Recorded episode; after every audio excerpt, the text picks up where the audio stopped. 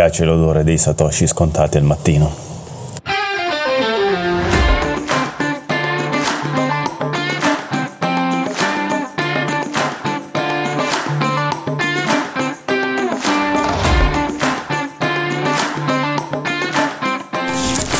Benvenuti a tutti ragazzi alla nuova puntata del 3BTC Vocast. Questa è la puntata numero 27, eh, siamo in compagnia del nostro amico Gianluca Grossi. Parleremo di ETF, parleremo di inflazione, Turchia, Libano e quant'altro e tutto quello che gira nel mercato cripto di questa settimana. Il titolo della puntata questa settimana è ETF Binance e inflazione assieme al grosso. Buon ascolto a tutti e ci sentiamo tra pochissimo.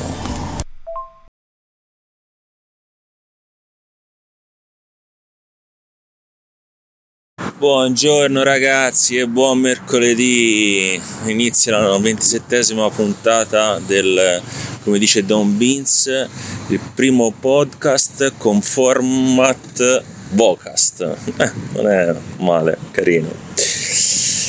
Iniziamo questa settimana, mm, cercherò un ospite a breve per questa, per questa puntata vi vorrei ringraziare tutti quelli che ascoltano il nostro Vocast. Eh, non siamo moltissimi, ma ci date molta forza per andare avanti con i vostri commenti. Io sono molto contento eh, di aver eh, fatto delle amicizie con persone che se non avessi frequentato questo mondo non avrei mai conosciuto. Eh, ogni tanto mi arrivano messaggi da persone che hanno partecipato al nostro Vocast e, e, la cosa mi fa molto piacere, rimaniamo in contatto, discutiamo delle varie problematiche su Bitcoin e ho la sensazione di aver acquisito nuovi amici e questo è la cosa più bella che questo, questo, questo progetto poteva dare. Grazie a tutti, ai partecipanti, agli ospiti, stato, è stato ed è un'esperienza molto formante e molto bella per me. Grazie a tutti. Buon mercoledì ragazzi, stanotte non ho dormito e oggi ho un sonno bestia. E um, ho letto qualche notizia che non è direttamente correlata al mondo cripto, visto che Evergrande è a rischio liquidazione, che Amazon sta affrontando dei casi di delle accuse di monopolio, quindi interessante, le prime, le prime che sento per quanto riguarda Amazon potrebbe avere dei risvolti interessanti sul business della società. E niente, del mondo cripto non ho ancora guardato una mazza oggi voi che raccontate? De boia, che ti racconto? Ti racconto che stanotte alle 2.20 ero già sveglio, mi sono riaddormentato alle 3.30, mi sono messo a leggere un po' di roba, un po' di articoli, robetta del genere, ho guardato un po' il prezzo di BTC e di qualche altro. E, e anch'io sono bello stanco ora stasera devo organizzare anche un mega cenone per cui non so come arriverò a letto non lo so. Per quanto riguarda il prezzo di BTC c'è stata una caduta ieri un po' dovuta un po' alle ragioni anche che hai messo te. È stato un pochino un lunedì nero. E oggi il prezzo è sui 26,2 c'è stato un uh, leggero rialzo che è arrivato fino a toccare i 26,8 poi sembra abbia trovato un muro e sia sceso a dirotto su 26,2 per cui speculazione in atto eh, volumi direi bassi e sono stati rifiutati degli ETF ieri ho letto o meglio stanotte e che non mi ricordo di quale ehm, società, quali fondi, di gestione dei fondi e, e le notizie non è che siano buonissime. Vedremo questa settimana cosa succede. Probabilmente si riscenderà sui livelli che discepazzi la scorsa settimana e poi vediamo se ci sarà una ripresa o una continua discesa verso i 20.000. Sì, è quella di 21 share, praticamente è stata rinviata la decisione da parte della SEC al 10 gennaio. E dice praticamente è arrivato poco dopo che un gruppo di legislatori repubblicani e democratici hanno fatto pressione su zio Gary. Ehm, per consentire urgentemente la quotazione di un ETF spot Bitcoin. Così lui gli ha risposto e gli ha detto sì vabbè se ne riparla a gennaio. Per cui molto probabilmente i prezzi risentono anche un po' di queste notizie che magari qualcuno sperava che intorno al 15 di ottobre venissero approvati, invece stanno cominciando con la scadenza di alcuni e vengono riportati rinvii, per cui si presuppone che anche quelli che mm, dovessero scadere a ottobre verranno rinviati a sua volta. Buongiorno 3BTC, buongiorno. Allora, il grande ritorno di Don Beans, scusate la mia assenza, mi sono appena svegliato da tre giorni di sonno, no scherzo, però nella realtà dei fatti sono stato un po' assente in questa settimana, speriamo di riprendermi, spero sinceramente di risolvere cose burocratiche della vita reale che mi stanno attanagliando. Eh, bene, come esisterebbe in un mondo solo BTC dove tutto è perfetto, tutto è libero, BTC, BTC, perché sei ancora qui. Vabbè, ragazzi, dai, a parte la, le, le, le, cazzate, eh, nuova settimana del 3 BTC Vocast. E, um, ho visto che Bitcoin in questo momento, proprio in questo momento, ha superato i 27k, ci riprova, ci riprova e staremo un po' a vedere. Mi sembra che ci siano molte, molte um, notizie eh, dal mondo, dal mondo, diciamo così, economico. Eiffel, mi raccomando, tienici aggiornato e ci sentiamo più tardi, ragazzi. Non vedo l'ora di avere il nuovo ospite, Eiffel. Ciao! Buongiorno Don Beats non ho visto il prezzo stamattina perché avevo degli operai a casa e mi stavano demolendo il tutto, per cui ero lì che dovevo controllare un po' i lavori. E ora stamattina gli do un occhio. Anche ieri avevo dei convegni e non sono riuscito a dedicargli molto tempo. E vediamo in settimana cosa succede. L'ospite non so se questa settimana sarà presente, dovrei contattare ancora altre due persone però essendo già venerdì molto probabilmente in questa puntata non avremo l'ospite, cercheremo noi un nuovo argomento da trattare con eh, Rom e se è sempre vivo perché da, da quando è andato al convegno non l'ho più sentito ma credo sia sempre tra noi. Per cui Rom se hai qualche suggerimento, idea di cui vogliamo parlare questa settimana ben venga, facci sapere. Io sono qui l'ATM è arrivato il multimetro. Ah, sono arrivate anche le card NFC che ci ha mandato lo zio Satoshi ieri, sono in mio possesso.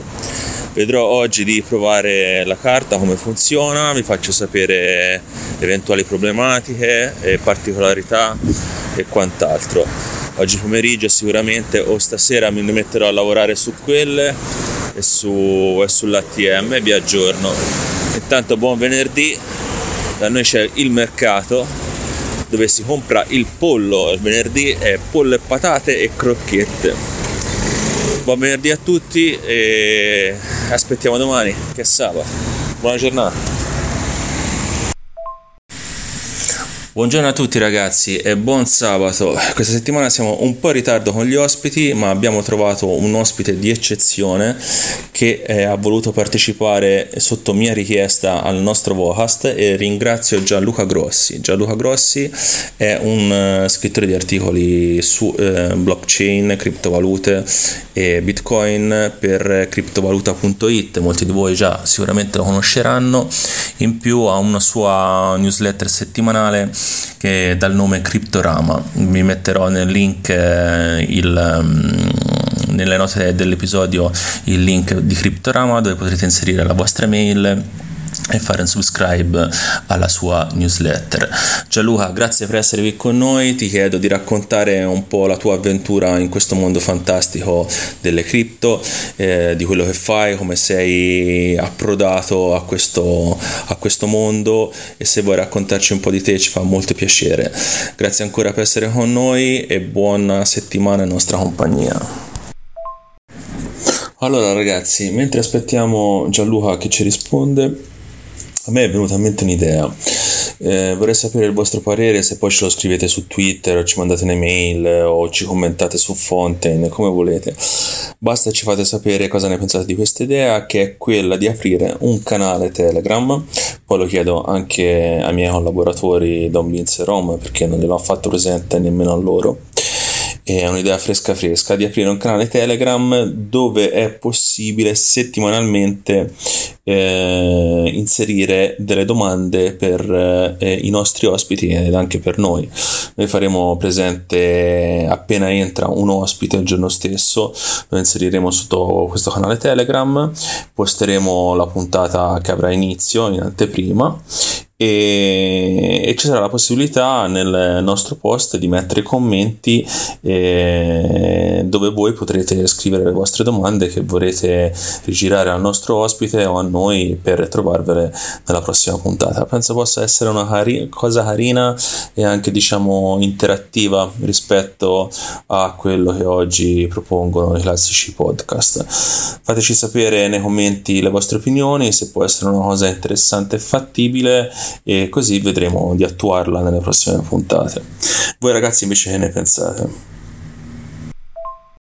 A me sembra un'ottima idea perché così possiamo dire nel canale qual è l'ospite della settimana e la gente può scegliere um, le domande da fare, possiamo anche scrivere qual è l'argomento di cui stiamo più o meno parlando, è già un po' più interattivo perché ad ora sì, ci possono scrivere, chi ci ascolta ci può scrivere su, sui commenti, su, su X, Twitter,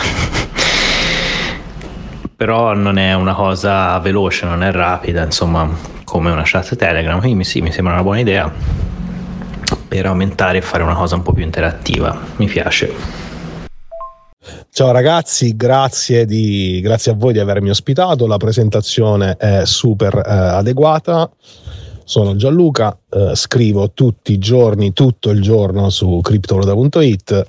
Ho anche una mia newsletter più modesta che si occupa principalmente di di, di, Bitcoin, di qualche storia del vecchio mondo monetario, eh, faccio fondamentalmente questo di, di lavoro oggi da, da, un bel po'. Eh, sono arrivato a Bitcoin in realtà per vie molto traverse, eh, molto tempo fa. In realtà ci sono arrivato tramite Dogecoin, ma non forse per i motivi che potreste immaginarvi. Dogecoin era appena uscito e veniva utilizzato, c'erano dei bot su Freenode, un network IRC dove principalmente si radunavano sviluppatori di, di open source o free software, se preferite. E tramite l'utilizzo di questo bot, insomma, che cos'è Dogecoin? Poi arrivai a Bitcoin, era sicuramente tantissimo tempo fa, non, l'aspetto finanziario della cosa non era neanche discusso, se non vaneggiando, ed era il periodo in cui c'erano già i primi faucet che funzionavano. Si potevano scommettere diversi bitcoin tramite siti di scommesse che poi in realtà funzionavano, però era una cosa un po', ecco, per come la percepivo io ai tempi, che non avevo compreso eh, tutta, tutta, la questione, eh, certamente eh, è cambiato tanto, ecco. E da lì poi Bitcoin, poi lasciato, non lasciato un po' stare, però me ne sono occupato meno fino al 2017-2018 io ho sempre scritto sia materialmente che professionalmente di finanza e poi eh, gradualmente la cosa ha preso piede, oggi è la mia occupazione principale e, e speriamo che continui così. Ecco. Che storia, in pratica conoscevi Dogecoin prima che Elon ne parlasse e lo facesse diventare mainstream? E sei arrivato da Dogecoin a Bitcoin praticamente se non ho capito male. È bello. Poi fai un lavoro molto bello. Eh, interessante. Mi viene da chiederti a cosa stai lavorando in questi giorni, cosa bolle in pentola, quali sono per te le notizie più importanti, che ne so, di questa settimana o di questo periodo, cos'è che ti sta interessando di più dei movimenti del mondo Bitcoin e cripto? Stiamo lavorando tanto seguendo gli ETF negli Stati Uniti, mm, non solo perché crediamo, come molti, che avranno un, un risvolto importante sul prezzo che mm, lascia il tempo che trova, ma perché uno, nessuno mm, pare aver capito come funzionano gli ETF eh, che in realtà di, di, tutti quei magheggi di cui si parla, no? perché BlackRock sta acquistando di nascosto, in realtà mh, mm, ecco, non mi sarei mai aspettato in vita mia di dover difendere BlackRock, ma eh, sono fantasie da, da, Twitter. In secondo luogo perché in realtà sugli ETF si sta consumando una battaglia politica molto interessante negli Stati Uniti tra democratici, repubblicani, repubblicani contro repubblicani eh, ed è interessante seguire come viene trattata la questione in quella che è l'economia finanziaria più importante del mondo. Stiamo seguendo anche molto da vicino la questione stablecoin che prescinde da ah, ci sono le riserve di Tether, non ci sono. In realtà è un settore che mm, secondo me colpevolmente perché poi non, non offre gain, no? non offre guadagni, in tanti ignorano e che in realtà eh, è il vero eh, comparto che genera denaro per chi lo gestisce. Tether ha delle, delle, trimestrali che fanno invidia alle più grandi banche europee, se la giocano con i più grandi gestori degli Stati Uniti. C'è tanto che sta succedendo da quelle parti, eh, USDM di Mountain Group eh, comincerà a distribuire parte dell'introiti, sta succedendo tanto sotto quel lato e sarà un aspetto fondamentale perché poi loro saranno in diretta competizione con le CBDC, con l'eventuale euro digitale, con il dollaro digitale, cioè, quindi stiamo seguendo molto da vicino anche con i diretti interessati queste due vicende, questi due settori. Grande Gianluca, contentissimo di averti qui con noi. Io ti ammiro molto, ti seguo spessissimo. Mi piace molto la tua personalità, più che altro io non conosco così approfonditamente quello che hai fatto fino ad oggi, però leggo spesso i tuoi articoli, vedo che tratti sempre arg- mille argomentazioni differenti, sei molto informato anche sul settore Binance, eh, BSC Chain, eh, Bitcoin e quant'altro, sei sempre molto critico, non ti fai mettere mai i piedi in testa da nessuno, vai dritto per la tua strada, quelli sono a me i caratteri che piacciono, piacciono un sacco e ti ho voluto per forza nel nostro, nel nostro podcast. Grande. Ti faccio una domanda così a bruciapelo molto veloce, eh, sei un massimalista o no? No, grazie a voi, non nascondo di essere lusingato eh, da quanto hai detto, probabilmente neanche mia madre si esprimerebbe con toni tanto positivi su di me. Eh, sì, eh, provo, proviamo, poi vi spiego perché usiamo il plurale, a essere eh, abbastanza senza peli sulla lingua perché ritengo, barra riteniamo che se il mondo di Bitcoin principalmente, poi anche il resto, vuole eh, ha come velleità quella di arrivare ai piani, tra virgolette, alti del mondo della finanza, degli asset, del, de, dei pagamenti, eh, debba eh, comportarsi eh, come afferma di volersi comportare. Provo a spiegarmi. Eh, utilizzare gli stessi stratagemmi lo stesso marketing, eh, lo stesso detto non detto, le stesse bugie del mondo Fiat, come lo chiamano loro, è per me personalmente intollerabile. Uh, c'è bisogno di dire quella che è la verità, poi ognuno ha la sua, eh, per carità, però uh, uscire un po' anche da un certo complottismo, da un certo noi contro loro. Noi possiamo essere migliori di loro, ma per essere migliori di loro dobbiamo comportarci meglio di loro.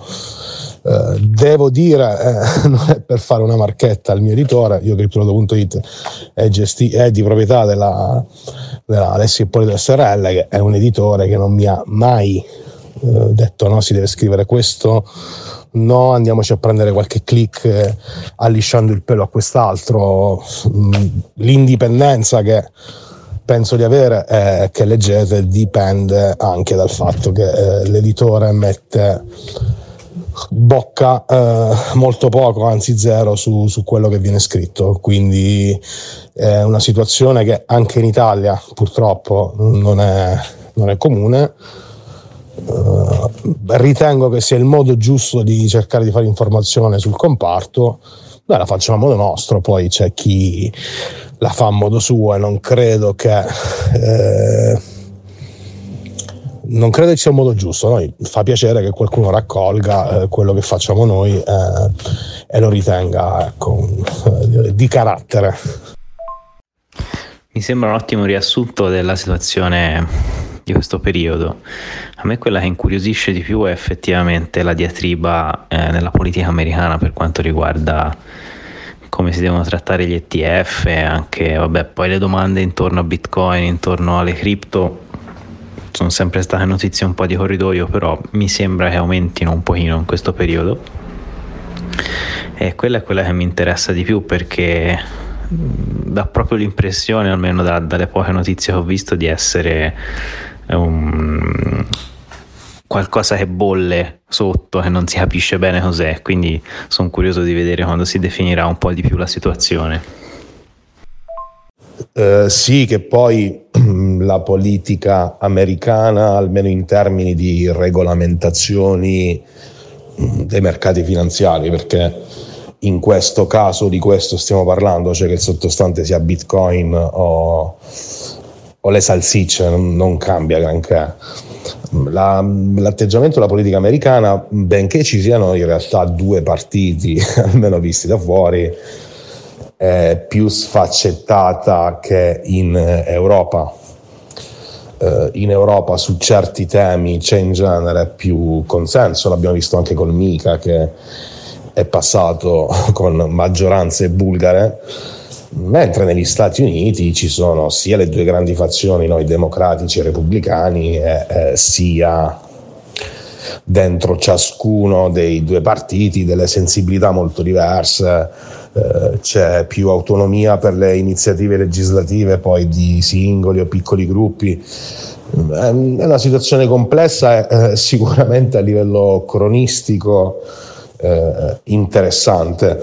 Poi la possiamo anche semplificare all'infinito come poi tende a fare X eh, barra Twitter dove Gary Gensler è un pericolosissimo sgarro eh, che, che, si riunisce la notte per ostacolare Bitcoin, ma in, in realtà quello che avviene nelle agenzie federali è una sommatoria di diverse sensibilità, sicuramente del potere che è attribuito al governo, perché no, poi negli Stati Uniti quando arriva il nuovo presidente, quindi il nuovo governo, eh, cambiano i direttori delle agenzie. È una situazione complessa, interessante e che purtroppo dal lato nostro cripto barra bitcoin, voglio dire dal, dal lato bitcoin, abbiamo fatto forse poco per rappresentare nella sua complessità. Sembra una supercazzola, quello che voglio dire è che riduciamo sempre un po' tutto amici e nemici, perché poi anche questo tira sui social quando anche la figura di Gary Gensler è abbastanza articolata.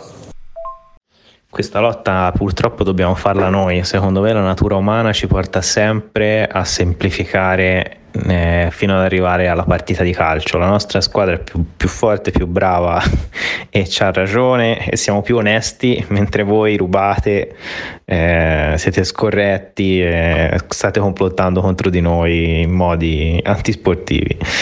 Alla fine la tendenza del dell'umanità purtroppo si vede che è quella e dobbiamo noi appunto divulgando un pochino parlandone eh, in termini più possibile ehm, eh, realistici e, e, cercando di verificare insomma le fonti che utilizziamo a, applicando un po' di pensiero critico con cognizione di causa, a combattere questa super semplificazione che spesso eh, nella nostra natura spesso ci porta a, a fare degli errori di valutazione poi anche. Buongiorno ragazzi, sì diciamo che mh, mm, le notizie, maggiori notizie di questo periodo anche dal mio punto di vista, sono sicuramente l'approvazione degli ETF che continua a ritardare. Io molto probabilmente avremo un giudizio finale da parte della SEC non prima di gennaio. Questa opinione mia, ma non vista anche la situazione economica attuale, pericoli di recessione e quant'altro non credo che prima di gennaio vedremo un riscontro sull'esito dell'approvazione e negazione degli ETF. Sono convinto eh, che gli ETF verranno, dovranno essere approvati per forza perché penso che il mercato USA non possa assolutamente perdersi questo, questo ecosistema per cui volenti o nolenti saranno comunque costretti a una prima adozione di Bitcoin a livello speculativo. Eh, questa, questa, è la mia visione. Per quanto riguarda invece Tether e le stablecoin, eh, sicuramente stanno vivendo un momento ottimo e bisognerà vedere se resisteranno all'attacco delle CBDC come anche te Gianluca hai riportato e quanto la normativa stringerà il cappio intorno al collo e anche lì io penso ci siano moltissimi interessi comunque sia si parla non di una coin che viene mintata e così diciamo a volontà della Tether Foundation ma è qualcosa di piegato al dollaro per cui dà stabilità anche al dollaro stesso io la vedo anche in quella maniera lì per cui non è eh, diciamo solo eh, qualcosa che può creare dei problemi alla moneta USD ma è qualcosa che comunque sia può tutelare un'eventuale stabilità di prezzo questa poi è sempre un'opinione mia e un'altra cosa che mi interessa molto in questo periodo che può cambiare veramente eh, l'ago della bilancia è la situazione Binance. Te hai trattato anche molte volte l'argomento sugli articoli di criptovaluta.it, anche su Twitter. E mi interessa molto sapere cosa ne pensi del, vabbè, delle dimissioni eh, del, del CEO di Binance US, eh, delle condizioni in cui è Binance US, delle varie, varie chiusure in vari stati europei e, e, quant'altro, dipendenti che sono stati tagliati e se può continuare a resistere a questo beer market. Anche perché guardavo l'altro giorno gli incassi che ha non mi sembra siano diminuiti boh, dell'oltre il 50% nel 2023 o qualcosa di simile. Sicuramente se a breve eh, dovesse avvenire un, un bull market eh, questo darebbe forza nuova forza e vitalità a Binance in questo momento essendo anche il più grande exchange di criptovalute al mondo, comunque anche lui si vede che fa molta fatica insieme, insieme ad altri sicuramente. Poi è tassato completamente da, dai governi, senza ombra di dubbio c'è una guerra contro Binance perché è il eh, maggior portale di ingresso al mondo delle cripto. Abbiamo visto anche delle banche inglesi bloccare nuovamente i bonifici verso tutti quelli che vengono reputati exchange e quant'altro.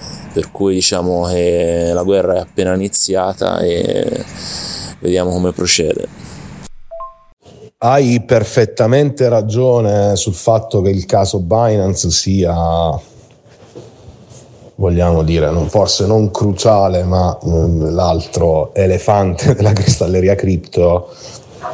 Anche qua eh, non è che ami particolarmente fare il bastian contrario, ma penso che eh, la montagna stia partorendo il proverbiale topolino Provo a spiegarmi, eh, c'è un altro problema che in realtà affligge la, eh, gli hub informativi della finanza in generale, anche di quelli cripto e poi tutto quello che ci si sviluppa intorno. Uh, fino all'altro ieri uh, Binance viene ricevuto dai principali governi europei, è successo anche in Italia, io forse lo avete dimenticato. CZ si presenta di persona, viene accolto in pompa magna, tappeto rosso, tutti vogliono gli investimenti di Binance. Poi Binance ha scelto di fatto uh, la Francia, in questo senso ci sono già degli, degli hub per eh, le start-up, eccetera. Poi in Italia non so se hanno mai fatto qualcosina, comunque io ero lì eh, a fare il giornalista, non a fare il, il, la carry Binance. Premetto anche, eh, noi facciamo su cryptoloda.it, siamo regist- una testata registrata, facciamo eh, giornalismo. Io con Binance non ho rapporti diretti di carattere economico, eh, le, quello che facciamo, che abbiamo fatto in realtà più in passato che, che nel presente con loro, abbiamo avuto eh, Lucia e Luciano che eh, si sono fatti intervistare, eh, qualche volta chiediamo un commento, eh, siamo stati a Roma in occasione di, di, uh, di, dell'arrivo di CZ, ma anche lì per raccontare a voi, a voi in senso generale cosa stava succedendo. Fatta questa premessa che non ho interessi economici nel difendere Binance. Ci sono diverse situazioni, è un player globale, ha certamente dei problemi enormi negli Stati Uniti, che secondo me sono già risultati nella, nella sparizione di fatto dell'exchange dagli Stati Uniti, però anche qui stiamo guardando il dito e non alla luna. Eh, sul tema è intervenuto qualche tempo fa, poi noi l'abbiamo ripreso sul nostro settimanale che esce su Substack, è intervenuto Lerin di, eh, di Bloomberg, che eh, non è esattamente un cypherpunk, eh, non è uno sconvolto che sta eh, sotto eh, lo scantinato di casa a scrivere buy the dip, è una persona, è un analista finanziario tra i più apprezzati e sicuramente... Mm, non è un pass da run di, di Bitcoin. E eh, quando ci fu l'avvio delle indagini, principalmente quella di CFTC, perché quella di SEC, di SEC, è in realtà meno importante, spiegò chiaramente che quello che hanno fatto le agenzie governative statunitensi è di fatto tagliare l'accesso a Binance al mercato finanziariamente più sofisticato del mondo. Che cosa è successo? Questa è una storia un po' complicata, soprattutto per chi non ha idea del plumbing, del, dei tubi che muovono la liquidità nel mondo. Eh, CFTC contesta a Binance di aver offerto account a società americane importanti, tra l'altro poi i nomi sono venuti fuori, eh, magari vi lascio il link, di aver operato con, con queste società che sono poi società di market making e trading desk americani offrendo condizioni che negli Stati Uniti non si possono offrire, utilizzando di concerto con queste società, cioè non è che l'hanno fatto di nascosto, l'hanno fatto di comune accordo, utilizzando delle controllate alle Cayman, controllate in altre giurisdizioni, quindi praticamente c'è stato un accordo tra due parti, non ci sono vittime, per utilizzare la piattaforma di Binance, tra l'altro quella internazionale, non quella USA, ed è questo che gli viene fondamentalmente contestato. Poi ci stanno tutte le puttanate di ah, controllate il prezzo di questo, di quello, ma cioè, partiamo, ammettiamo che siano vere, non è qualcosa di così grave. C'è poi un'indagine supposta, il New York Times ne parla da, no scusami, il Wall Street Journal ne parla ormai da mesi, che ci sarebbe questa indagine del Dipartimento di Giustizia, in questo caso sarebbe certamente più grave perché si tratta di indagini criminali, quello che in Italia chiamiamo il penale, nei confronti di CZ e di Binance. Anche lì però mm, lo stesso Wall Street Journal ammette che ci sono delle interlocuzioni già da tempo tra le parti, in realtà si starebbe cercando un accordo. Secondo me il futuro di Binance negli Stati Uniti è eh, compromesso in Europa la situazione è molto diversa, uh, vi, scusatemi se mi allungo, ripeto, CZ è stato accolto come quando gira Elon Musk, eh, i governi, cioè CZ ha parlato con quello che ai tempi era il primo ministro italiano, cioè ha avuto accesso ai livelli più alti della politica perché evidentemente alla politica, ai governi, quello che può spostare una società di grande successo, adesso la possiamo vedere da qualunque angolo, ci piace, non ci piace, chi se ne frega, è una società che muove dei capitali importanti. Sul fatto che eh, in realtà il problema sia un altro, tu hai detto una cosa molto intelligente, quel problema è che questi stanno da un anno buono con volumi calanti, gli exchange guadagnano dei volumi perché loro guadagnano dalle commissioni di trading e benché io non creda ai conti di Binance perché poi non sono certificati, non, non, si sa da dove vengono, eccetera, abbiamo quelli di Coinbase che invece è una società quotata e che possiamo analizzare. Coinbase ha ridotto in modo concreto rispetto al 2021 gli introiti. Ci sono gli interessi che loro maturano tramite USDC che gli stanno dando una grossa mano, si parla di, se non mi ricordo male, di 200 milioni a trimestre, una roba importante comunque nel, nel bilancio complessivo e qui sì, se la cosa dovesse continuare così, gli exchange, cosa che tra l'altro in parte hanno già fatto, dovranno sicuramente eh, continuare a ridimensionare, perché non c'è trippa per gatti. E tu Gianluca cosa pensi che accadrà se gli ETF dovessero essere approvati o rifiutati? Parlo di quanto accadrà a BTC, al prezzo di BTC sul mercato controvalore in dollari. Mi interesserebbe sapere la tua opinione. Allora, eh, anche qui secondo me si è fatto un pessimo lavoro informativo, anche qui perché purtroppo il giornalismo cripto eh, ha, ha, rigettato quelle, anche quelle che erano le buone pratiche del giornalismo finanziario, cioè quantomeno capire come funzionano certi prodotti. Io ritengo che sicuramente eh, ci sarà una, convoglierà una domanda che prima non esisteva, quindi fermi restando gli altri fattori, sicuramente potrà essere di spinta al prezzo di Bitcoin. Aggiungo che però i mercati si aspettano già questa cosa, quindi è difficilissimo da valutare quale sarà l'impatto. Aggiungo ulteriormente che chi sta facendo i conti, ah, se entrano 20 miliardi Bitcoin va tot, non ha assolutamente idea di come siano organizzati i mercati. Eh, non possiamo prendere l'order book di oggi e dire ok, domani arrivano 30 miliardi dove arriva Bitcoin, è una cosa completamente priva di senso. Le, domande, la, le, le offerte di acquisto e di vendita si muovono alla velocità della luce anche in relazione al movimento di prezzo ci sono dei bot, cioè, i mercati non sono organizzati, eh, se io piazzo un ordine di acquisto per, o di vendita di 1000 bitcoin a 30.000 dollari, nessuno mi impedisce di toglierla una volta che bitcoin è arrivato a 29.900. Quindi fare il conto preciso eh, è matematicamente impossibile. Uh, I numeri che vedo girare sono spesso clickbait, acchiappa click, persone in cerca di visibilità. Mm starei un po' attento sul fare i conti, sul fatto che sia probabilmente positivo, sicuramente sì. Mm, noi ne abbiamo parlato con Eric Balchunas di Bloomberg, abbiamo avuto un'intervista con lui. Lui quantificava per il primo anno, per il primo anno nel complesso tutti gli ETF che saranno approvati, li quantificava in un grado di raccolta di circa 20 miliardi. È una cifra importante eh, non si può fare il calcolo, ah, il market cap vale tot, non, non ha nessun senso quel tipo di calcolo. Mm, è un numero conservativo rispetto a quelli che sono girati, però mm, io partirei da, da questa base.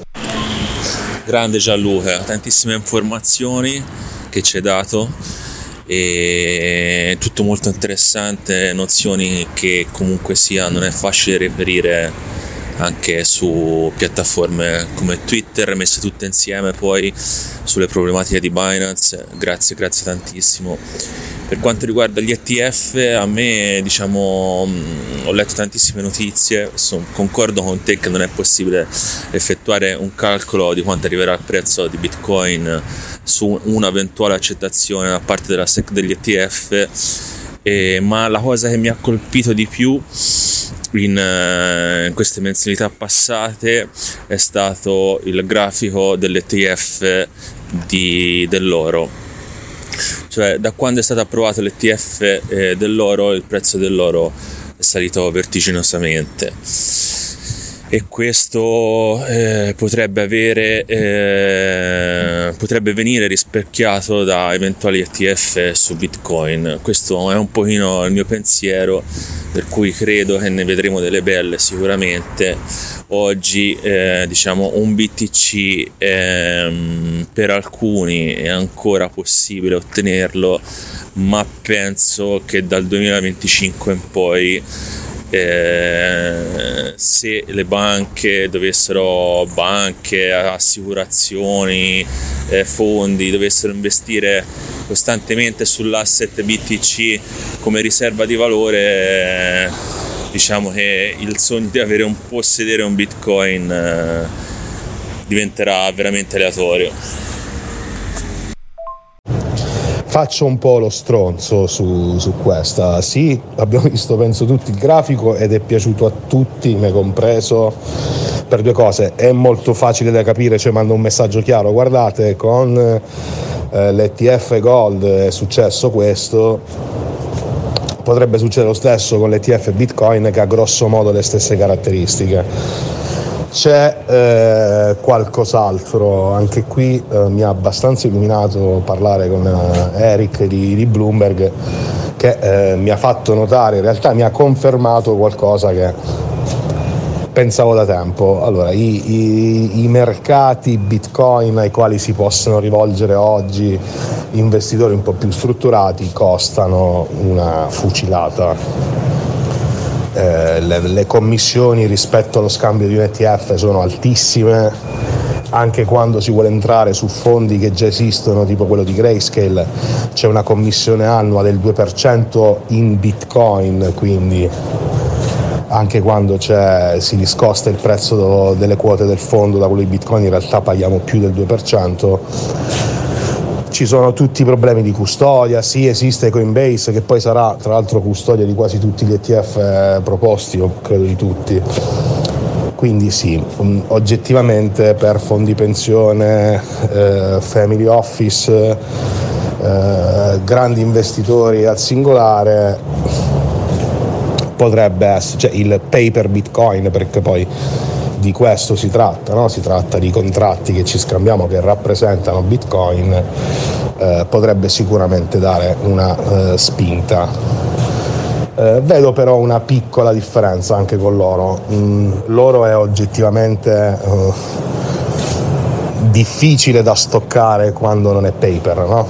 Eh, nel senso o si devono avere accordi con una grande struttura che lo custodisce e ci consegna comunque del paper bitcoin, del paper gold oppure eh, ci dobbiamo organizzare da soli, eh, eh, superate certe cifre aumentano i pericoli, aumenta la complessità eccetera. Bitcoin in realtà cioè, ci sono già diverse aziende che si sono mosse non aspettando che esistesse un paper Bitcoin, eh, l'ha fatto Tesla, lo sta facendo MicroStrategy, miner, alcuni dei quali sono quotati, lo fanno già. Qualcuno dei pionieri è sicuramente arrivato. Cambierà parecchio la prospettiva di, dei tanti piccoli retail che poi sono eh, zio John che vive in New Jersey e eh, tramite la sua banca, la piattaforma di trading, si compra l'ETF su Standard Poor's o eh, su 500 oppure si compra qualche azione, avrà accesso a un mercato che è enormemente più efficiente di quello degli exchange, eh, che ha dei costi abbastanza risicati, già adesso le commissioni che vorrebbero applicare sono basse, nel giro di pochi mesi in genere parte la, eh, la, corsa a ribassare le commissioni di gestione degli ETF perché diventa con eh, tanti gestori presenti un mercato estremamente competitivo. Quindi Sicuramente sì, eh, il passato non rappresenta necessariamente quello che succede in futuro, però eh, ci sarà un cambio sia sul piano tecnico perché possiamo dire quello che vogliamo, sì, ok, mi prendo il seed, il wallet, non è una cosa accessibile a tutti sia perché costerà meno transare bitcoin, costerà estremamente meno per quanto sia appunto un bitcoin di carta, cioè un contratto, una quota di un fondo che ti dice ok i tuoi bitcoin sono lì, sono sotto controllo delle autorità, eh, questa roba vale vale tot, vale tot, di un fondo che ha tot bitcoin eh, e potrebbe dare una bella spinta Dall'altro lato poi ci sono anche i, quelli che fanno notare però che dopo un, un bel po' il prezzo dell'oro si è fondamentalmente stabilizzato, no? Eh, ci sono analisti un po' complottisti che da tempo dicono che il mercato del paper gold sia eh, manipolato dai grandi gestori, ci sono state anche delle, delle cause che hanno visto qualcuno soccombere, quindi eh, lancio questa pietra nel, nel laghetto se dovessimo arrivare da qui a dieci anni, dopo una bella corsa, a una stabilizzazione fondamentale del valore di Bitcoin, come ha fatto l'oro, come la prenderemmo? Bah, come la prenderemmo? Uh, sicuramente credo che i massimalisti sarebbero contenti perché finalmente ci sarebbero i presupposti per utilizzare BTC come sostituto di moneta, come effettivamente del denaro per poter eh, acquistare e scambiare valore tutti i giorni, che attualmente eh, questa cosa è un po' utopica, perché come sappiamo bene la volatilità di BTC è estremamente alta per poter essere utilizzato per degli acquisti, ovviamente poi questo viene fatto ma da persone che comunque hanno degli ideali, che credono in, uh, in un determinato mercato e si accollano il rischio eh, di eh, scambiare una moneta che magari hanno precedentemente pagato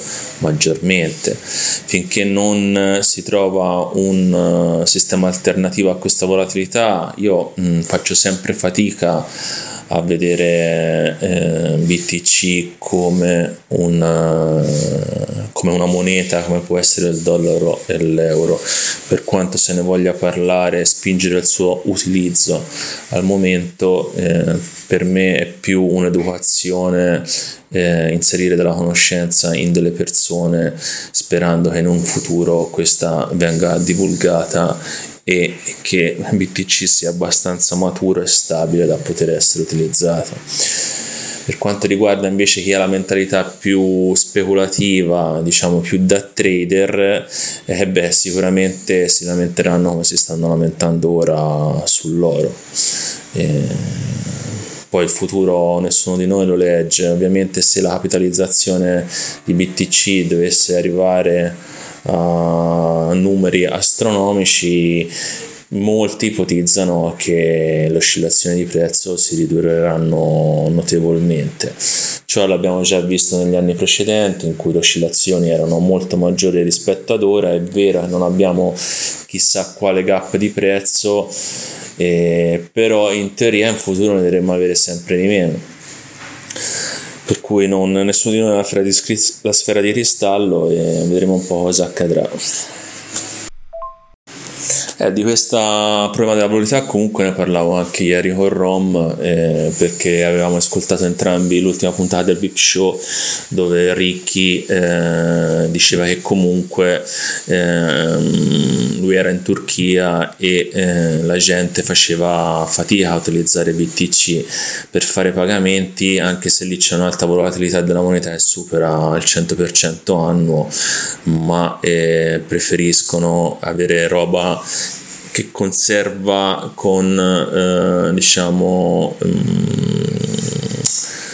eh, come si può dire con bassa volatilità nel periodo di breve termine cosa è BTC come sappiamo magari oggi lo compriamo a 30.000 e domani ce lo ritroviamo a 25.000 per cui anche lui faceva questo esempio lì la gente compra ad esempio le auto che perdono poco valore o, re, mh, mm, o beni mh, mm, di ma- materie prime beni primari come può essere detersivi saponi e quant'altro che poi possono rivendere un domani per battere il problema dell'inflazione e abbiamo bisogno anche di uno sviluppo maggiore. Io, io, sono convintissimo che abbiamo bisogno dell'introduzione di una stablecoin all'interno dell'ecosistema di Bitcoin per poter comunque arginare questo, questo problema. Anche quello porterà nuova liquidità sulla chain e questo probabilmente porterà a un, un aumento del, del, suo prezzo. Non so a te cosa ne pensi su questa argomentazione, se vuoi argomentare qualcosa, felice di ascoltarti.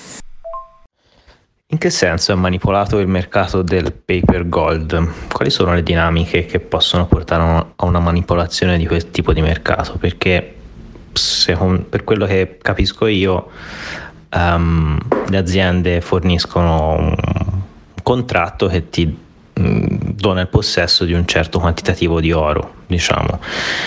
Um, questo vuol dire che per manipolare il mercato le aziende stesse devono o inflazionare il paper gold facendo finta di avere più oro di quanto non hanno, oppure comprare e vendere le loro stesse, i loro stessi contratti. Nel caso della compravendita non capisco bene come possono fare a manipolarlo. Eh, chiaramente nel caso di inflazionare eh, i contratti legati al loro stesso oro in possesso, cioè far finta di averne di più di quanto non ne hanno, con l'oro è possibile, la differenza è che con Bitcoin non è possibile perché se tu eh, ti sei dato un certo indirizzo, un certo quantitativo di Bitcoin e poi mi vuoi vendere eh, un contratto che mi dà la proprietà di quei BTC, io lo vedo se te quei BTC li hai mossi o no, vedo se ce li hai sempre. Quindi lì c'è diciamo, una garanzia maggiore secondo me per quanto riguarda quanto sia possibile manipolare il paper gold e quanto sia possibile manipolare il paper BTC se vogliamo fare un paragone di quel tipo. Eh, poi quando ero a Lugano Paolo Ardoino ha detto a Tether Gold noi abbiamo un cavo in Svizzera chi vuole venire a vederlo può venire a vederlo. Ora, non so quanto sia facile però sì posso andare lì e vedere quanto oro c'è però non so se mi fanno entrare me lo fanno pesare con la bilancia se è giusto nel senso ci sono sempre oro BTC penso siamo d'accordo che è molto più facile verificare che un'azienda abbia un certo quantitativo di BTC piuttosto che un certo quantitativo d'oro. Eh, perfino eh, anche se l'oro è più semplice da verificare dei dollari, per esempio, BTC è la cosa più semplice da verificare. Quindi, secondo me, alla fine gli ETF in BTC avranno anche questo appeal. Cosa ne pensi? Guarda, la faccio molto breve. Il fatto che sull'oro, su, sull'oro oltre che starci oltre che starci l'ETF ci stanno pure futures per, per volumi piuttosto interessanti la teoria è che anche tramite i trading desk interni i grandi gestori, le grandi banche d'affari riescano a, a modificare il a tenere basso virtualmente, cioè basso effettivamente, scusatemi, il, il prezzo dell'oro, che ci siano discrepanze importanti poi tra l'oro fisico e il paper gold.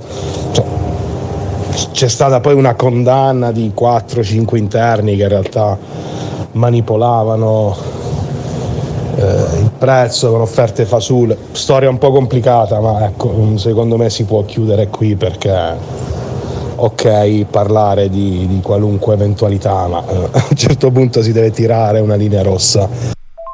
Allora, guarda, sulla Turchia ti rispondo eh, più che altro perché conosco il paese molto bene, ci ho passato la, la metà della mia vita da adulto, eh, conosco molto bene, ho amici fraterni nel circuito delle cambiavalute, degli orafi. La Turchia è un paese molto molto particolare. Eh, in realtà il basso periodo di inflazione è stata un'anomalia della storia della Repubblica Turca. La, I turchi sono abituati da sempre a utilizzare valuta straniera c'è una quantità di cambiavalute a Istanbul, ma anche nei piccoli centri, eh, allucinante. Tu vai a, eh, non lo so, a Ödemiş, 50.000 abitanti a un'ora da Izmir, posto in mezzo al nulla e ci staranno 20 cambiavalute. Questo perché? Perché eh, la, la, lira turca, sia la vecchia che la nuova, con la nuova in realtà si chiama nuova lira turca perché depennarono degli zeri, è stata sempre una valuta con... La Turchia, fatta eccezione per il periodo del boom economico del primo Erdogan, ha avuto sempre una valuta che i turchi, sulla quale i turchi non hanno mai riposto fiducia. Questo che cosa vuol dire poi in, in Turchia? Ripeto, è un paese dove non sono andato a fare la gita, ma che conosco, frequento, ho frequentato per affari, eh, il grosso delle mie amicizie sono là, sono tutti, quasi tutti, però solamente nel business del denaro.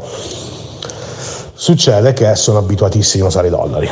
Io il mio affitto era apprezzato in dollari a Istanbul perché vivevo in un quartiere tra qualche virgoletta di pregio quindi eh, i padroni di casa in quelle zone della città vogliono essere eh, pagati eh, o in hard money, che sarebbe il dollaro per loro, poi mi raccontavano anni e anni fa il marco, oppure vogliono comunque essere pagati lire turche ma con la conversione al dollaro. Poi questa cosa tra l'altro è diventata illegale, ma ok.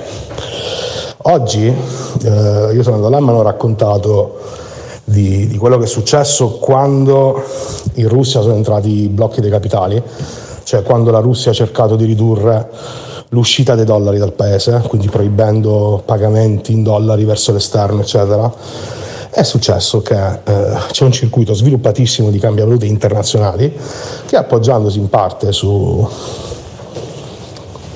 sui, sui, servizi di money transfer facevano uscire rubli dalla Russia. Eh, il cambiavalute a Istanbul andava a ritirare i rubli, li convertiva in dollari, comprava Tether e lo rispediva su Tether Viatron a Mosca. Quando io ho chiesto al, al mio amico perché eh, non si fosse usato Bitcoin, lui lo conosce benissimo, perché giustamente mi ha detto, io questa operazione impiega 20 minuti e, eh, e coinvolge tre persone nessuna delle tre persone vuole prendersi il rischio di quello che può succedere in 10 minuti al prezzo di Bitcoin. Eh, non è il problema l'aspettare i 10 minuti del blocco di Bitcoin, non è un problema le commissioni, quando sposti 5.000 euro, 5.000 dollari in rubli, hai già pagato una quantità di commissioni allucinanti a, al money transfer e agli altri due tramiti, quindi aggiungerci 5 dollari, 10 dollari, 20 dollari, non te ne frega niente. Il problema era questo, che delle tre persone coinvolte che avrebbero toccato quei soldi, nessuno si voleva prendere la briga di... Mi hanno chiesto una conversione da rublo a Tether, c'è un motivo per cui me l'hanno chiesto, ecco. Uh, sul fatto che a Istanbul e dintorni si paghi poco in bitcoin c'è anche una legge che non permette bla bla eccetera ma comunque i turchi sono abituatissimi a lavorare in, eh, in dollari, in, in, prima in marchi e quindi è un caso un po' emblematico, quello potrebbe sembrare il, il caso d'uso perfetto per Bitcoin, in realtà le persone sono felicissime a tenersi dollari e oro. Uh, se, se, avrete l'enorme gioia di partecipare a un matrimonio turco, uh, vedrete che si va dalla sposa invece di dare la busta come si fa da noi a Meridione si attacca su questo nostro che porta la sposa, si attaccavano banconote o eh, ci sono quantità d'oro certificate da, dalla zecca dello Stato. C'è il quartino, c'è il mezzo e c'è l'intero. Nel periodo in cui eh, la lira turca era ok, in quel breve periodo, qualcuno cominciò anche a attaccare lire turche. Se andate a un matrimonio di qualche anno prima o di oggi, o vedete il dollaro, l'oro è tornato a essere eh, preponderante sul nastro della sposa, ecco. Che spettacolo, che carrellata sulla Turchia che non avevo idea che ci fossero tutte queste dinamiche. Ho ascoltato anche un po' quello che diceva Ricchi che ha fatto dei viaggi ma eh, te ci stai dando ancora altre informazioni. Io propongo eh, ufficialmente di cambiare il metodo in cui si misura l'inflazione è di metterlo a nastro di sposa turca. Quindi cambiamo l'indice di inflazione internazionale e proponiamo eh, l'inflazione nastro sposa turca, che chiamerei NST. Cosa ne dite? Mi sembra un metodo di misurazione scientifico e accurato dell'inflazione. Sì, poi siamo, eh, tendiamo a, a, considerare quella parte di mondo come se fosse un po' no? la preistoria, quando la Turchia è un paese altamente industrializzato, con servizi finanziari evoluti, eh, con la borsa, con, eh, con un, una rete finanziaria abbastanza imponente, non, eh, non, non, è un paese di sprovveduti, le persone, ripeto, hanno una grandissima familiarità con le valute estere, soprattutto chi lavora e soprattutto chi lavora in proprio. Uh, in un paese che ha, un, perlomeno nelle grandi città, un'altissima penetrazione de, de, delle partite IVA di, di, questo e di quello, mm, il turco medio ha molta più probabilità di essere venuto a contatto con mm, con dollari fisici di quanto l'abbia un qualunque italiano. È una situazione molto particolare, tant'è che lì Bitcoin e cripto vanno, vanno abbastanza forte perché, ripeto, hanno, non sto parlando di cultura finanziaria, sto parlando di eh, naturalezza con la quale si maneggia una valuta che non è propria e che eh, non è quella che utilizziamo poi per andare a comprare il pane. Comunque no, Bitcoin è praticamente completamente assente dalla Turchia. Ci sta qualcuno al Gran Bazar che è un posto frequentato esclusivamente da turisti. C'è qualche iniziativa qui e lì, ma non... C'è il dollaro che assolve a quel compito, lo fa egregiamente. Aggiungo che la Turchia ha un sistema bancario estremamente libero, estremamente competitivo, eh, dove avere un conto in dollari eh, vuol dire aprire l'app cliccare su aggiungi conto, seleziona valuta, dollari e hai il conto anche se sei un, uh, una persona che vive del proprio stipendio, quindi non, hanno una facilità di accesso alle valute straniere che noi in Italia non abbiamo, tra l'altro, perché provate a farvi aprire un conto in valuta estera in banca, che, sembra che state aprendo una, uno snodo per i soldi dei terroristi, in Turchia questa cosa non esiste e soprattutto, ripeto, c'è questo enorme circuito di cambiavalute e vedi con gli occhi girare una quantità di anche contante estero abbastanza importante. Io ho visto pagare forniture per decine di migliaia di dollari cash, ho visto gente depositare dollari cash con il borsone della, della palestra nella mia filiale, quindi eh, c'è una competizione molto forte a, a Bitcoin anche. Per cui il dollaro e il contante la fanno un po' da padrone in Turchia, da quello che ho capito. Molto interessante queste nuove delucidazioni. Per quanto riguarda um, la legge che proibisce di accettare bitcoin. Un merciante dice che Ricchi aveva contattato degli avvocati e avevano detto che in realtà non è una legge ma è un decreto legislativo per cui in realtà diciamo è anticostituzionale. E dovrebbe essere fatta una legge dal Parlamento che ancora non c'è, per cui in teoria si eh, può accettare eh, criptovalute e bitcoin, ma la pubblicità che è stata fatta è stata fatta che non è possibile, che è contro legge.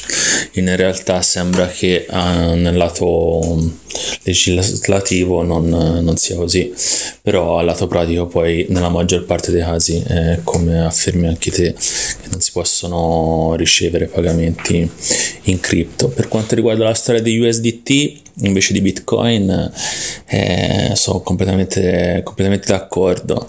Sono mezzi di scambio molto più veloci, non c'è per grandi importi, eh, non c'è una variazione di prezzo anche se passano 10 minuti dalla transazione, invece con BTC tipo stanotte in 15 minuti mi sembra fatto 1000 dollari, il 3%, 2 qualcosa e eh sì, effettivamente non c'è barbadomo.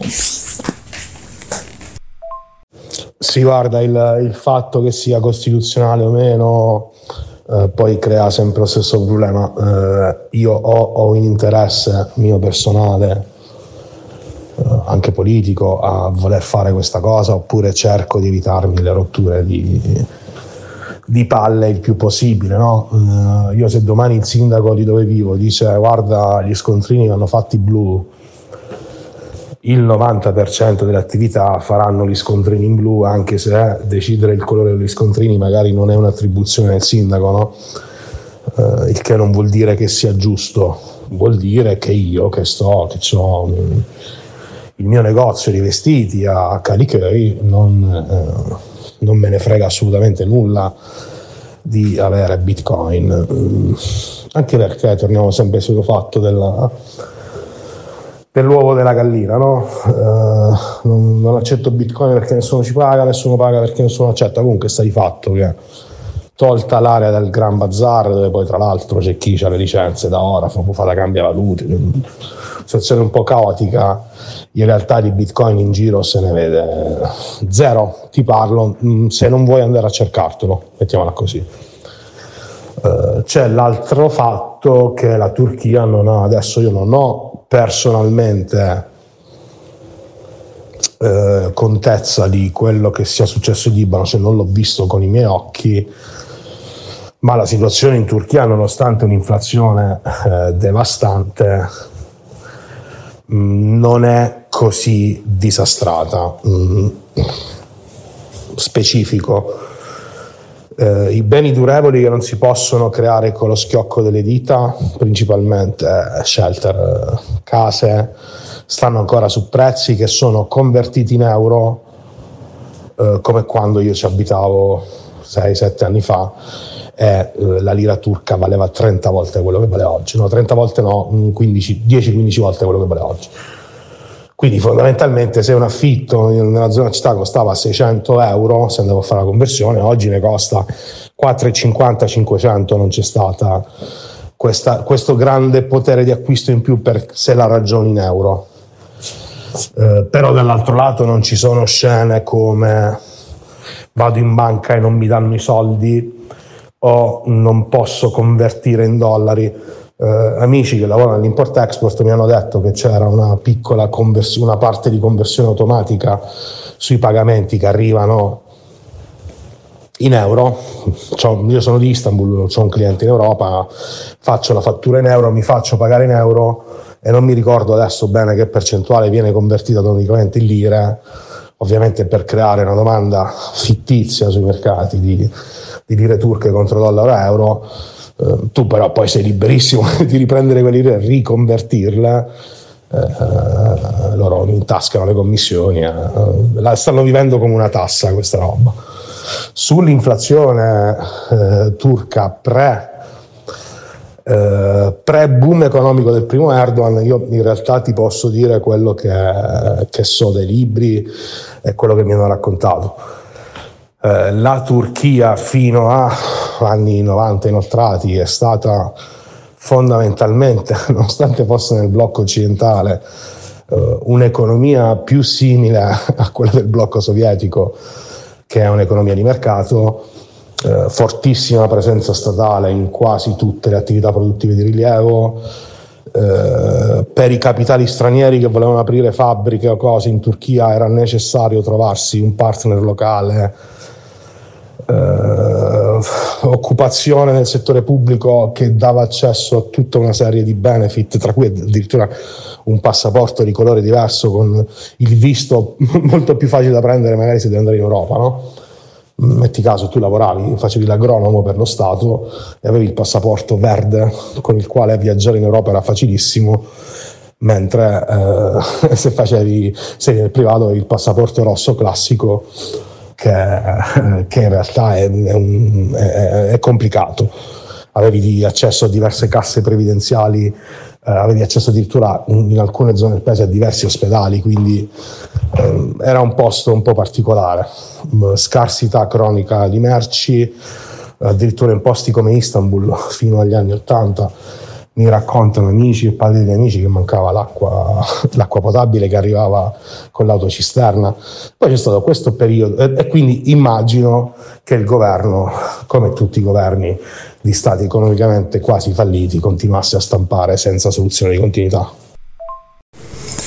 Ci hai raccontato che in Turchia l'inflazione è sempre stata molto alta e ci sono stati pochissimi periodi in cui era un'inflazione contenuta. A cosa è dovuta questa inflazione così alta? Alla forte stampa di moneta o ci sono anche altri fattori che influiscono ciò? Tipo anche la presenza del dollaro.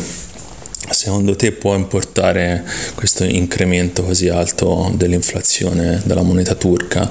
Perché mi ritorna un po' in mente il problema che avevano in Libano che mi sembra avevano stretto un accordo con gli Stati Uniti per eh, convertire un tot di moneta libanese in, in, dollari fisso che poi questa cosa ha portato quando c'è stato lo svincolo da parte degli Stati Uniti quando questo accordo è crollato ad un crollo praticamente fino a zero della moneta del Libano che non mi ricordo neanche che moneta sia sì, ecco, la lira libanese. So, mi ricordavo che fosse la lira, ma non volevo dire una cavolata. E invece c'è la lira turca e la lira libanese, che anche quella era stracrollata. Non so come siano messi ora al Libano, mi sembra ci doveva andare anche Ricchi delle Bip Show e magari ci darà qualche notizia. Che storia, io avevo letto, ho letto un libro su il DNA culturale diciamo, delle varie zone del mondo e um, il Medio Oriente eh, aveva una situazione particolare con uh, una storia molto uh, intensa nel commercio per la posizione che ha avuto nella storia diciamo. E questa cosa si rifletteva molto nella cultura. Magari se riesco in questi giorni lo prendo anzi domani perché se esce domani sera la puntata lo devo prendere domani. Prendo il libro e lo vado a cercare e spiegava come si è sviluppata questa cultura del commercio, da che eh, eventi storici è scaturita. È una storia affascinante direi. E in questi giorni stavo pensando per Natale di fare magari qualche pensierino a parenti e amici e di regalare 12 parole. Quindi creare un wallet e regalare 12 parole così per vedere, per chiacchierare un po', sai, anche a Natale quando uno si rivede, eh, per scambiare due parole anche su come la gente la pensa su Bitcoin così. Chissà se in Turchia qualcuno ha mai attaccato 12 parole al velo della sposa. che ne dici? Cosa succederebbe? Eh, che se qualcuno attaccasse le 12 parole al velo sarebbero... Scusate, è il mio canino. Eh, sarebbero tutti lì a guardarle, le 12 parole. Eh non lo so, eh, regalino per Natale, 12 parole, ma secondo me la gente eh, non è pronta a questo. Io mi immagino una situazione in famiglia mia, figuriamoci, già mi guardano stranolati quando gli parlo di Bitcoin. Figuriamoci se gli do 12 parole e gli dico guarda questo è il tuo nuovo conto bancario. non saprei come andrebbe. Ragazzi, siamo giunti alla conclusione della puntata. Eh, oggi è martedì e bisogna chiudere entro le una. È stato un piacere stare con voi, con Gianluca. E io ti ringrazio Gianluca per aver partecipato, mi dispiace aver passato non molto tempo assieme, ma sicuramente ti inviteremo per una prossima puntata piena di altre domande e, e, nuove informazioni. Grazie ancora per aver partecipato, è stato veramente un piacere. Eh, alla prossima. No, vi ringrazio io, eh, spero che abbiamo aggiunto qualche elemento anche dal mondo esterno delle persone che non conoscono Bitcoin o che lo conoscono lo schifano. No? Il mondo è bello come vario, vi ringrazio davvero e sono sempre a disposizione per una chiacchierata. Un abbraccio a tutti e a chi ascolterà oggi, domani, tra un mese, tra un anno, nella speranza che almeno in termini di inflazione la chiacchierata non, non, non sarà più attuale. Sì, grazie mille Gianluca, è, stato, è stata una bella chiacchierata, ci sentiamo a presto. Ragazzi, vi ricordo che a Firenze questo 28 ottobre ci sarà il Bitcoin Florence potrete partecipare comprando i biglietti online al costo di 15 euro a biglietto, ma potrete avere uno sconto del 10% utilizzando il codice 3BTC, 3 scritto in numero. E saranno presenti Claudio Benvenuti e Riccardo Giorgio Frega a parlarci di Bitcoin e di quello che può riservarci per il prossimo futuro. Non mancate, noi saremo presenti, vi aspettiamo tutti. Ciao Gianluca, grazie per la presenza. Purtroppo non sono riuscito a farti tante domande, ma vi ho ascoltato, bellissime i vostri interventi. Eh, ti faccio solo una domanda perché ormai è un classico. Eh, dove vedi Bitcoin nei prossimi 3, 5, 10 anni? Eh? Ancora un saluto, un ringraziamento e a prestissimo. Ciao. Eh, lo vedo sicuramente in uh, più bilanci di aziende quotate, lo vedo nei bilanci di Family Office, lo vedo di più in custodia per gli ETF. Sul prezzo, mm, secondo me, è estremamente sottopre- sottoprezzato. Io su questo sono, sono, d'accordo. Da qui al 2030 c'è la grande incognita di cosa succederà nel mondo eh, Fiat per me. Quindi qualunque cifra potrebbe sembrare o troppo bassa o troppo alta. Spero che non volevate dei numeri, ecco. Ne approfitto ragazzi, le nostre informazioni che è il sito internet che è www.3btc.it, andate a vederlo, a volte pubblichiamo anche degli articoli collegati alle puntate, eh, ricordo anche la nostra email che è info-3btc.it e ricordo a tutti che se volete donarci qualche golador, qualche eh, satoshi è ben accetto e ci dà la spinta e la benzina per progredire in questa avventura e darvi sempre più eh, informazioni informazioni dettagliate e interessanti, diciamo così, per il mercato. Eh? Quindi ancora grazie a tutti voi che ci sostenete, ancora grazie a tutti gli ascoltatori del Vocast, un saluto da Don Beans e i 3 BTC. Ricordiamo ai nostri ascoltatori che i nostri non sono consigli finanziari e non sono incentivi alla speculazione. Ricordatevi che questo è un mercato ad alto rischio, potete perdere completamente il vostro capitale e non è detto che Bitcoin possa arrivare a chissà quale cifra, anzi potrebbe benissimo arrivare a zero, visto che al momento è ancora da considerarsi come un totale esperimento monetario.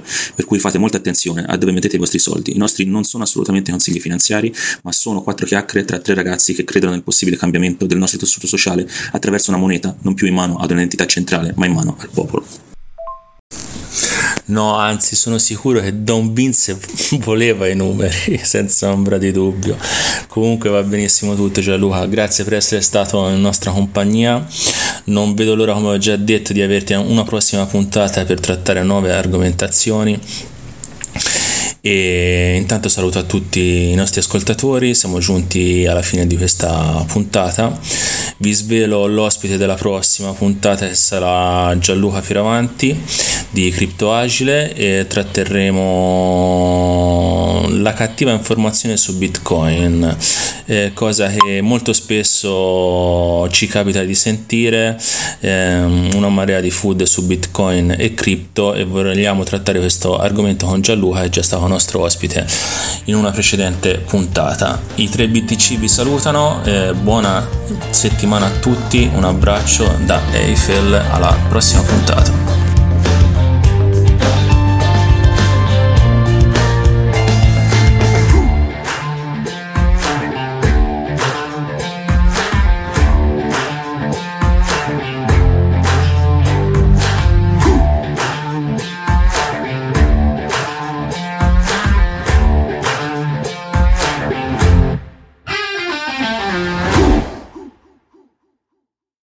Andiamo a pigliare gelato?